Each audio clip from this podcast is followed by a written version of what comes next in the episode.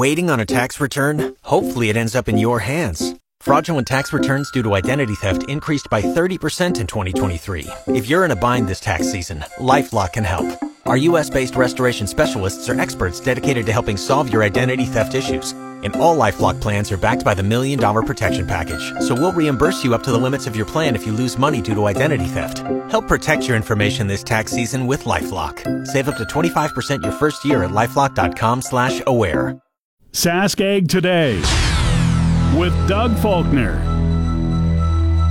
Good afternoon and welcome to Sask Ag Today. Coming up on today's program, the East Central Research Foundation and Suncrest College in Yorkton have taken part in another research project. The Agra AgriArm sites tested the efficacy of foliar applied nitrogen fixing bacteria like Utrisha and Envita on wheat and canola. We'll hear from research coordinator Mike Hall on what happened. Saskatchewan feeder and heifer weight categories that had enough data to report on showed prices were mostly up last week. Provincial cattle specialist Fonda Froats will join us on today's program. And a weekly overview of the wheat market has been provided by Michael Wilton of Mercantile Consulting Venture. We'll have that as well. All of those stories and much more coming up on today's edition of SaskAg Today. But first, it's time for your agriculture outlook with precision weather. And that's a presentation of Milligan Bio. Milligan Bio now offers biomeal for your livestock, giving your animals more protein, more energy, and more of what they need. It's also brought to you by Sean Prahitka your REMAX Blue Chip Ag Division Specialist. Agriculture Outlook with Precision Weather. With Phil Spivak from Precision Weather. And Phil, it's bright and sunny here in the Yorkton area today. Uh, pretty big change from yesterday's snow, but of course we still have those chilly temperatures. Yeah, and, and the temperatures really are, are our big concern now. We don't have extreme cold warnings in effect for here. There are a few for the northwestern parts of the province, uh, but we do have temperatures that will be comparable. The difference uh, between wind chills below minus 40, and especially extended periods below minus 40, which triggers those warnings, and minus 38 to minus 40 for a shorter time, is well, nothing. Far as uh, exposure goes, it's dangerous either way. You just get a little bit of extra time where it's not um, a, an immediate risk. So still, uh, whether it's minus 38 with the wind chill or minus 42 with the wind chill, bundle up and try to avoid uh, being on there for too long. The good news is it's not an extended period tonight. We get down uh, the last couple of hours of the night We'll get into that coldest reading. Most of the time we're in the minus 30s. And then tomorrow we begin a rise. And that rise will likely continue, maybe a, a, brief blip downward Wednesday evening, but generally rising right through Thursday. So that by the time we get to uh, Thursday afternoon, we're about 20 degrees warmer than we are this afternoon. And we're at minus 19 today. So a nice recovery. Tonight, minus 29 for the low. Uh, there'll be some thicker cloud cover at times. The night average is partly cloudy. It's basically a few hours where the cloudiness thickens up, and there may even be an odd flurry from that. Tomorrow, partly sunny sky, minus 17. Uh, the wind not uh, too strong, but enough to keep the wind chill in the minus 20s through the afternoon, even a minus 30 for a while. And as I mentioned, that uh, rising temperature Wednesday night up to one degree with a mostly sunny sky on Thursday. You know, for a for a one day transition, we would expect. Uh, I would expect. I, I don't know what you would expect. I would expect a little more of an active day. It will be a little bit breezy, but uh, certainly we've seen stronger winds, 20 to 35, and it's going to be bright and sunny. So really a nice day in the middle of this generally cooler pattern. Back down to minus two on Friday, partly sunny sky, and then a bit of light snow comes in for Saturday night and Sunday. Temperatures will be down a bit, uh, particularly Sunday, and likely some cool air lingering into Monday. But as, as we've seen with most of these cool downs, it is not an Arctic cold. It is just uh, fairly cold and, and, a brief cool down at that, but there will be likely some accumulating snow from uh, late Saturday night through Sunday and even lingering into Monday. That's Phil Spivak from Precision Weather. Temperatures around the region this hour. The Pas and Roblin are at minus 22 degrees. Swan River and Shoal Lake Russell minus 21. Dauphin minus 20. Brandon minus 19. Regina and Broadview Moosomin are at minus 22. Saskatoon, Wynyard, Wadena, Kelvington minus 24. Hudson Bay minus 21. Indian Head minus 23. The Yorkton Melville region has a sunny sky, a west northwest wind at 15 kilometers an hour. 63% is the relative humidity. The temperature is minus 22 degrees. With the wind chill, it feels more like minus 32 degrees. Yesterday, Yorkton reached a high of minus 3 degrees and dropped to a low of minus 19 degrees. Environment Canada claims we had 2.2 millimeters of water equivalent precipitation in the 24 hour period ending at midnight last night. I think it was a little more than that. The normal high for this date is minus 6 degrees. The normal low is minus 17 degrees. The sun rose in Yorkton at 7:39 this morning and it will set at 6:27 tonight. Extreme temperatures for Manitoba and Saskatchewan yesterday. The Manitoba hotspot was Gretna at plus 6 degrees. The cold spot was Thompson at minus 35 degrees. The Saskatchewan hotspot yesterday was Maple Creek at plus 8 degrees. The cold spot was Key Lake at minus 35 degrees. And that's a look at your agriculture weather. Please stay tuned. SaskAg Today will continue in one minute's time. Welcome back to SaskAg Today. The East Central Research Foundation and Suncrest College in Yorkton have taken part in another research project. The AgriArm sites tested the efficacy of foliar applied nitrogen fixing bacteria like Utrisha and Envita on wheat and canola. Research coordinator Mike Hall says the research took place across the province. This project is led by IHARF out of Indian Head, and the other AgriArm sites are participating in the study. The wheat project is sponsored by Sask Wheat, and the canola project is supported by Sask Canola. Both trials are evaluating the efficacy of spraying Envita and Utrisha. These products are biologicals and are purported to enter the plant and fix nitrogen. Now, the companies are not suggesting that the use of these products can eliminate the need for applying nitrogen fertility. It's not the same as applying an inoculant to a legume, for example. Instead, the products are purported to help supply that little bit of extra nitrogen to help finish the plant during an extended grain filling period when nitrogen may be in short supply. Syngenta Canada is the supplier for Envita, and Utrisha is being supplied by Corteva. In this study, both products were applied as a foliar application at the 4 to 6 leaf stage for both crops. The companies recommend that the products are applied between 10 to 30 degrees Celsius, preferably early in the morning when the stomata are open and plants are actively growing. These products have been used in the States on corn, but there isn't a lot of third party data for these products on wheat and canola in Saskatchewan. Now, Let's go see what we observed in our study. Here are the eight AgriArm locations that participated in the study that was supported by Sustainable CAP, Sask Wheat, and Sask Canola. Our locations include Redvers, Indian Head, Yorkton, Melfort, Prince Albert, Scott, Outlook, under irrigation, and Swift Current. The wheat trial was set up as a factorial combination of three levels of N fertility and three foliar treatments. The low level of 50 kilograms of N per hectare was not possible at four of the locations due to high levels of residual soil N. So at Melfort, Prince Albert, Swift Current, and Yorkton, the lowest rates of N were actually 59, 76, 56, and 62 kilograms per hectare, respectively. Envita, Utrisha, along with an untreated control, were the foliar treatments. These were applied at the 4 to 6 leaf stage in at least 10 US gallons of non chlorinated water. Treatments were very similar for the canola trials. However, each target rate of N fertility was 10 kilograms of nitrogen per hectare higher than those for the wheat trials. The lowest rate of N was exceeded at three of the locations, at Melfort, Prince Albert, and Yorkton. The low N level was actually 7197 and 68 kilograms of N per hectare, respectively. Here we're looking at the canola sites where yield was responsive to increasing N. Prince Albert and Scott are not depicted here as these sites were unresponsive to added N. Swift Current also had to be eliminated due to severe hail damage. So these are the canola sites that we're going to focus on to determine if Utrisha or Envita are providing any benefits. Here are the wheat sites that were responsive to added N.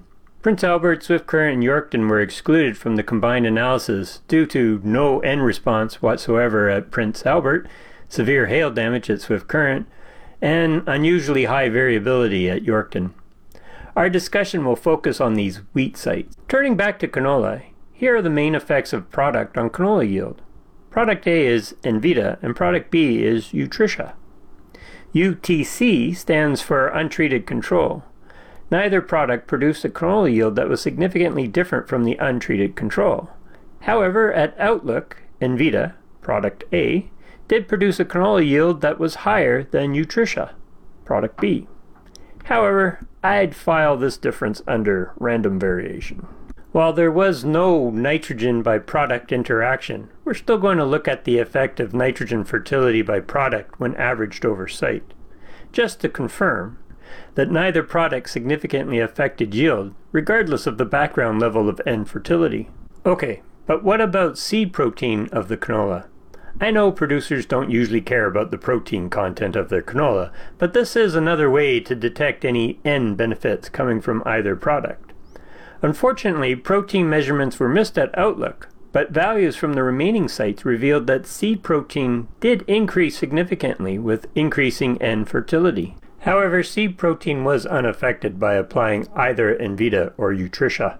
Again, there was no N fertility by product interaction, as product did not affect canola seed protein, regardless of the background level of N fertility. Switching back to wheat, we saw a very similar situation unfold.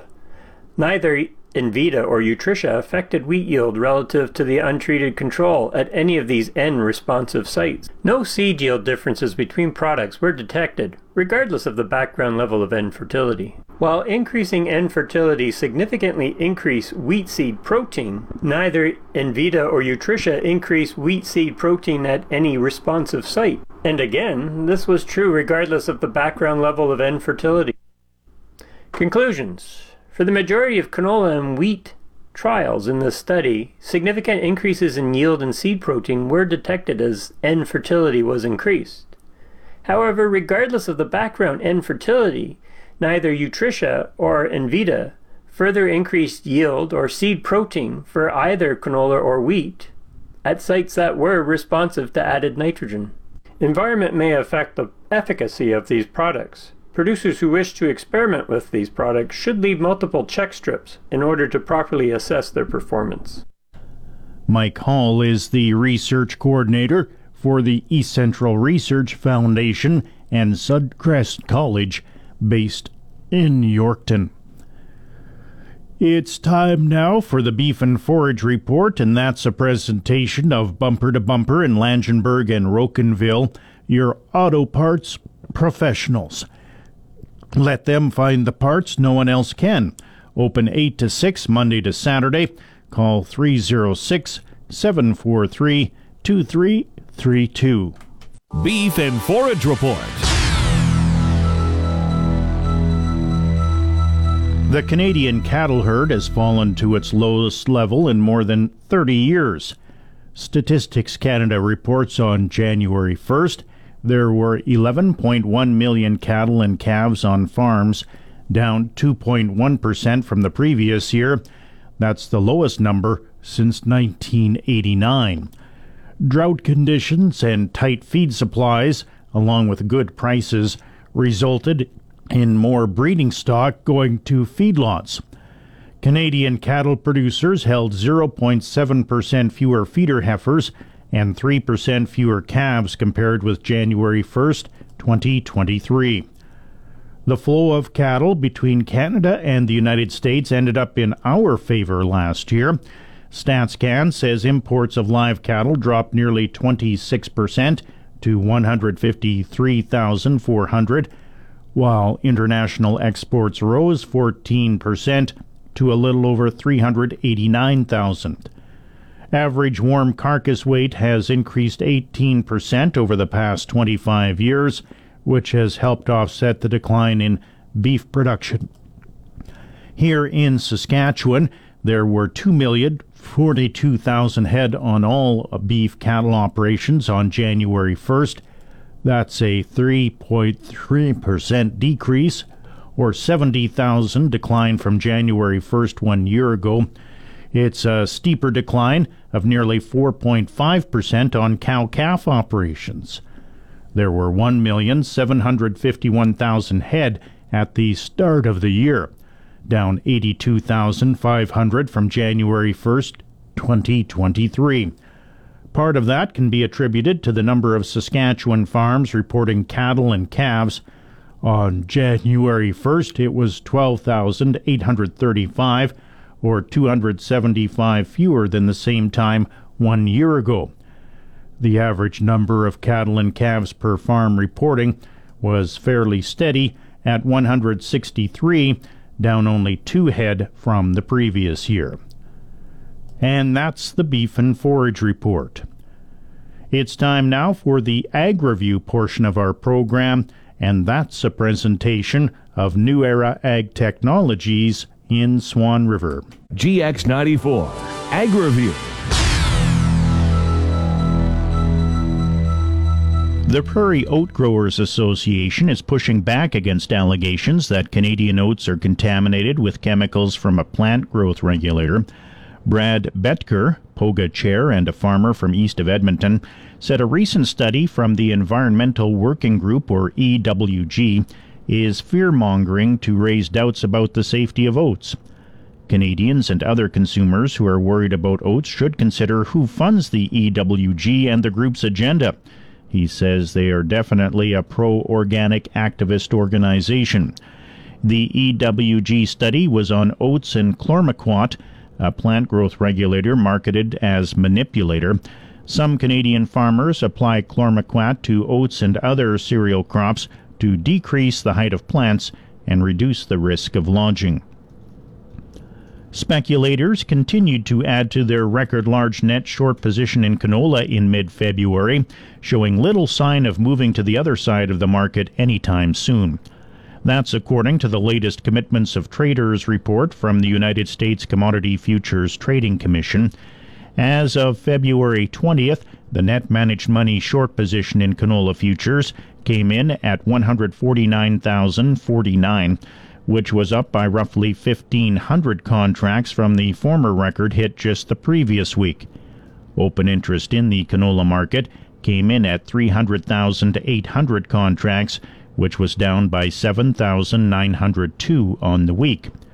At the Chicago Board of Trade, the net short position in soybeans increased by about 2,300 contracts on the week at about 126,700 contracts. Farmers yesterday blocked a border crossing between Poland and Germany, threw bottles at police in Brussels, and gathered in Madrid to demand action on cheap supermarket prices and what they say is unfair competition from abroad. Agricultural ministers from across the European Union pledged to do more to cut red tape and help farmers as they convened in Brussels to discuss the crisis in the sector after weeks of angry protests. The 27 nation EU has already weakened some parts of its flagship Green Deal environmental policies, removing a goal to cut farming emissions from its 2040 climate roadmap. But farmers are demanding more. On the margins of the Brussels rally, Riot police fired water cannons at protesters throwing bottles and eggs, while about 900 tractors jammed parts of the Belgian capital not far from the cordoned off area where ministers were meeting. Trade ministers from around the world gathered in Abu Dhabi yesterday for a World Trade Organization meeting that aims to set new global commerce rules, but its chief and delegates sought to curb expectations. The almost 30 year old global watchdog, whose rules underpin 75% of global commerce, tries to strike deals by consensus, but such efforts are becoming more difficult amid signs that the global economy is fragmenting into separate blocks. The chief called on ministers to roll up their sleeves and complete negotiations, but seemed to rule out any deal in Abu Dhabi on reforming the body's mothballed appeals court. Some delegates privately voiced concerns that India's trade minister, seen as the main holdout on some key issues, including agriculture, was absent on Monday, although New Delhi said he would be in Abu Dhabi today. A frozen Arctic vault built to preserve global agricultural crops from extinction received seeds today from the largest number of new contributors yet. The Svalbard Global Seed Vault, set in permafrost caves on an island halfway between mainland Europe and the North Pole, was launched in 2008 as the ultimate backup for the world's gene banks to protect plants from war, disease, and climate change. The vault has received samples from across the world and played an essential role between 2015 and 2019 in rebuilding seed collections damaged during the war in Syria. 23 seed banks took part, nine of them for the first time, the largest number of newcomers introduced at one single occasion. The crates arriving contained crops such as beans, barley, cowpea, maize, rice, millet, and sorghum. And SaskAg Today is always available on podcast. Listen to past shows whenever you want. Find them easily by going to gx94radio.com. Also, you can hear the podcast on your Amazon Echo. Just enable the GX94 skill and choose SaskAg Today. And yes, it is free. And that's the Ag Review portion of our program. Please stay tuned. SaskAg Today will continue right after these messages. Livestock market conditions. U.S. live cattle futures for April trading at 187.65 this afternoon. That's down 45. June live cattle trading at 183.52, down 57. April feeder cattle trading at 258.75, down 15. May feeder cattle trading at 261 even, down 57. April lean hogs trading at 86.07, down 20. May lean hogs trading at 90.35, down 40. And that's the livestock market conditions. A weekly overview of the wheat market has been provided by Michael Wilton of Mercantile Consulting Venture. It was issued through the Saskatchewan Wheat Development Commission. U.S. wheat futures finished the week mixed last week. Chicago was slightly higher, while the hard wheat contracts were lower. As far as some of the most important news that happened in the wheat markets last week, we'll start in Canada, where week 29 exports were relatively small at 288,000 tons. The year to date total as of week 29 is 11.8 million tons, which is still 8% ahead of last year. Deliveries in week 29 were large, with producers adding 552,000 tons of wheat into the Canadian elevator system, which caused visible supplies to rise to 2.6 million tons. All that to say, we expect that exports will continue to be strong in the short term, although they will need to slow. For Canadian durum, Durum exports in week 29 were lower than last week's at 68.7 thousand tons. This yields a season total of 1.8 million tons, which is 40% less than last year and in line with the AAFC's current expected pace. When looking ahead at the 24 25 season and what we may export then, the AAFC projects exports at 4.3 million tons, which is in line with the average volume. Breaking the exports down by destination, however, shows that it will be we will be hard pressed to reach that volume. The big unknown is Turkey and whether they will have a similar export program as last year and take a large portion of Italian and Tunisian demand. How is the Turkish durum crop looking like for this upcoming season? Well, I'm glad you asked. Although it is quite early in the season, vegetation and moisture data indicate that the Turkish wheat crop, which was planted in October to December, is off to a strong start. Vegetation imagery in central Anatolia and southeast Anatolia, which are some of the key provinces for durum cultivation in Turkey, are both well ahead of last year and the average. Harvest in, of the Turkish wheat crop happens in June and July, so we will keep our eye on developments there. All right, over to the US. U.S. weekly commercial sales were well below tra- trade expectations at 233,500 tons. Total commitments are now 17.8 million tons, which is 6% ahead of last year and remains ahead of the USDA's forecast for a 4.5% decline. Mild temperatures in the U.S. Central Plains are allowing the winter wheat crop to break dormancy earlier than normal. There were some showers, but the central plains were largely dry. There was some snowfall in the northern straits, which will add to water reserves there. In Australia, Australian exports remain slow even with the return of the Asian market from their holidays. With planting just a few months away, the country has strong soil moisture in the east, but will need rain in the west before uh, their planting program begins. For Argentina, Farmer sales in Argentina now stand at 7.6 million tons. Exporters own 7.4 million tons of the total volume. For Indian wheat, Official data shows wheat stocks in India are at a seven year low at 16.4 million tons as of January 1st. While global wheat prices were falling, wheat prices in India rose, prompting the Indian government to sell large volumes of state reserves to battle food inflation. With the country in an election year, the government will likely continue to sell state reserves rather than allow for an export program. This will cause the stocks to continue to shrink until harvest starts in March.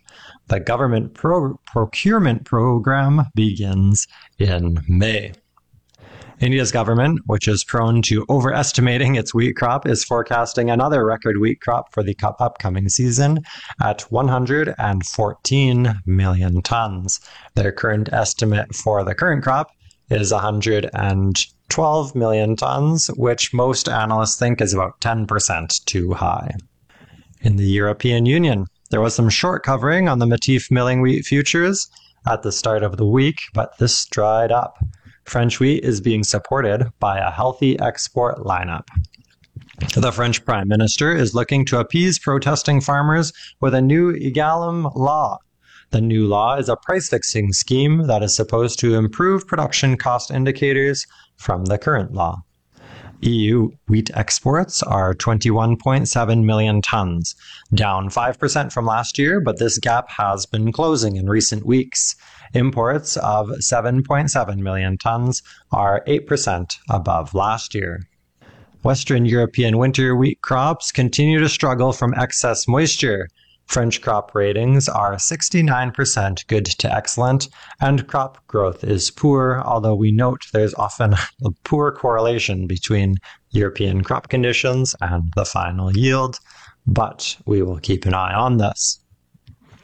In the Black Sea wheat, the Russian winter wheat crop is in very strong condition. Russian analysts raised their forecast for the upcoming wheat crop by 1.4 million tons to 93.6 million tons. Russian wheat stocks as of February 1st were reported to be 19.9 million tons, which is the highest on record for that time frame. The large stocks and large potential new crop are putting pressure on the market as the country has lots of old crop to move before harvest begins as far as some of the cash trade that took uh, place last week. We heard of two sales uh, one to Jordan, bought another 50,000 tons of optional origin grain. And we note that this costed $12.50 per ton, less than what they paid last week on a CNF basis. Japan also bought 116,000 tons of US, Canadian, and Australian wheat in their weekly tender. In other news, Minneapolis speculative traders have uh, 40, 24,200 contract net short in Minneapolis as of February 20th. This is slightly lower, uh, 400 contracts lower than their net short in the previous week. Danish farmers are concerned about the impact of the government's new carbon scheme. Uh, it is estimated that the new scheme or tax would cause agricultural production in the country to fall as much as 20%. Danish agriculture is said to produce one third of the country's carbon emissions, which has made it made the industry a lightning rod for climate policy. Protesting Polish farmers have blocked most of the entry ports from Ukraine and have reportedly been opening cars of Ukrainian grain. It's their rail cars, spilling the contents onto the tracks. Polish farmers continue to be upset about cheap Ukrainian grain imports, depressing local values. As far as the other grains, the corn market continues to struggle and futures markets continue to march lower. Although demand for U.S. corn remains strong, there are large crops being produced in South America, although large shorts are also in place, which make them vulnerable to a weather scare. Right now, it does not seem like there is one shaping up. As far as the wheat outlook goes, Russia still has wheat to sell and is lowering the world price as the EU and Russia need to reduce their stocks. Wheat needs to fight for feed demand as well as milling demand. Meanwhile, the funds have a record short at a time when prices have now fallen below the cost of production for growers in some areas. Either costs will need to go down or the markets need to go higher. As far as our recommendations, we would be fully sold of our durum crop and look for selling opportunities in old crop wheat, but we're not going to panic here yet. That's Michael Wilton of Mercantile Consulting Venture in Winnipeg. It's time now for your commodities update. That comes up right after these messages. Commodities update. Canola futures are trading down in the nearby months this afternoon. May canola trading at 588.20, down 10 cents. July canola trading at 595.10, that's also down 10 cents. May Minneapolis wheat trading at 6.59 per bushel. That's up 6 and a quarter cents. May Kansas City wheat trading at 5.86 per bushel, up 9 and a half cents. May Chicago wheat trading at 5.82 and 3 quarters, up 8 cents.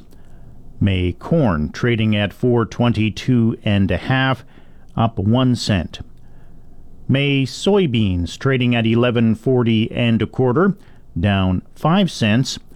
May oats trading at 3.65 per bushel, that's up 2 cents. And that's the commodities update. Please stay tuned. Sask Ag Today will return right after this. Welcome back to Sask Ag Today. I'm Doug Falconer. Saskatchewan feeder and heifer weight categories that had enough data to report on showed prices were mostly up last week. Provincial cattle specialist Fonda Froats says most of the steer prices were up and only one heifer weight category was down. The feeder cattle market continues to be strong. Saskatchewan steers ranged from 427.50 per hundredweight for the 5 to 600 pound category and down to 313 per hundredweight for the 8 to 900 plus pound category. Uh, average category prices were between unchanged and up to 1167 above the prior week, and that was for the 6 to 700 pound steers. Saskatchewan feeder heifers ranged from 402.33 per hundredweight for the 4 to 500 pound category to 286.50 for the 800 plus pound category. The largest gain was in the 5 to 600 pound heifers, which increased 748 above the prior week, and the 8 to 900 pound heifers were actually down 192 per hundredweight compared to the prior week. Feed prices and recent moisture are driving the current feeder market trend. While we're seeing lower feed prices and the futures market as well as seasonal demand are all supporting feeder the feeder market, some areas have also seen improved moisture, which has helped with the demand for grass cattle.